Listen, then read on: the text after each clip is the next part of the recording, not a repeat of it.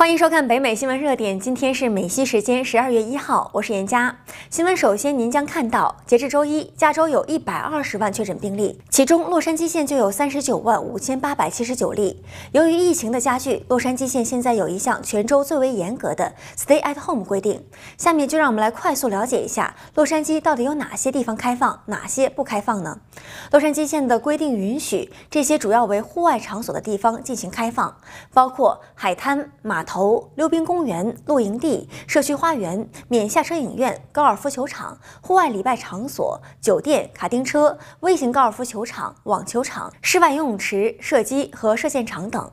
此外，大多数洛杉矶地区的公园仍然开放。根据最新规定，植物园和动物园只能容纳百分之五十的游客，去之前需要提前预订。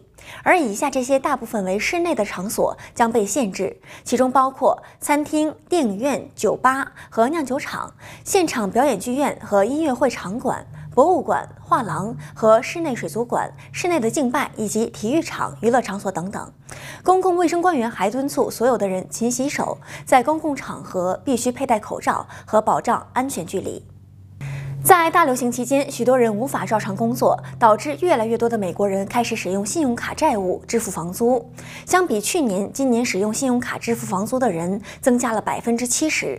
非营利组织国家住房法律项目的执行董事罗尔说：“如果你用信用卡支付房租，那就表明你真的有被驱逐的风险。”穆迪分析公司首席经济学家赞迪说：“他估计美国约有一千万人欠租。如果国会不出台另一项救助方案，明年初可能会开始大规模的驱逐。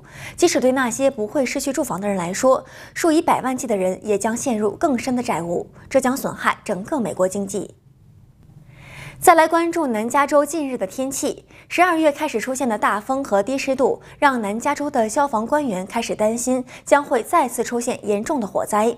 就在今天凌晨，Pomona 的甘尼沙公园就发生了一场小型灌木丛火灾。消防人员在大约三十分钟内阻止了火势的蔓延，并将火势控制在一英亩以内。美国国家气象局称，从周中开始有一段时间的大风天气，这将增加类似野火失控蔓延的可能性。并预计洛杉矶和温图拉县周三至周五将出现严重的火灾天气情况。天气预报官员警告说，这一时期可能会有强烈的逆风，并要求旅客朋友注意倒下的树木和电线。据气象部门称，干燥的海上风向预计将持续到下周日。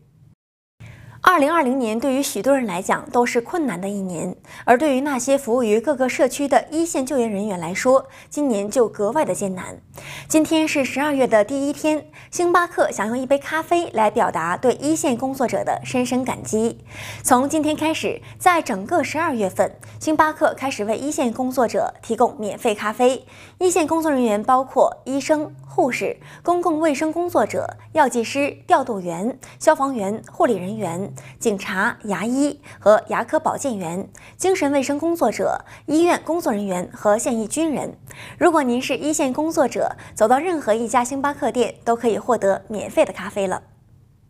新闻最后再来关注一则金融方面的消息。此前，全球最大资产管理公司贝莱德的一名高级策略师表示，比特币有一天可能会取代黄金，成为首选的避险货币。就在周一，比特币飙升百分之九，创下历史新高，约一万九千八百六十美元。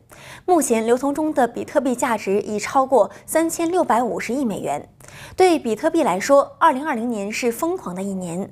自二零一九年年底以来，比特币价格飙升了百分之一百七十五以上。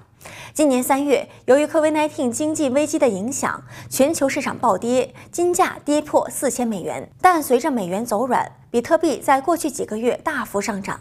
至关重要的是，加密比特币也迅速成为主流。支付巨头 Square 和 PayPal 现在都允许客户买卖比特币。基金管理巨头富达将为富有的投资者推出一支比特币基金。换句话说，比特币被视为边缘投资的日子已经一去不复返了。以上就是今天的新闻内容，感谢您的收看，我们明天见。您好，我是严佳。观看更多节目精彩片段、深度新闻报道，请点击屏幕右上方的精选影片。喜欢我们的节目，快快点击屏幕右下角的节目图片进行订阅。还有，别忘了下载中望电视手机 APP 观看电视直播。感谢您的收看，我们下次见。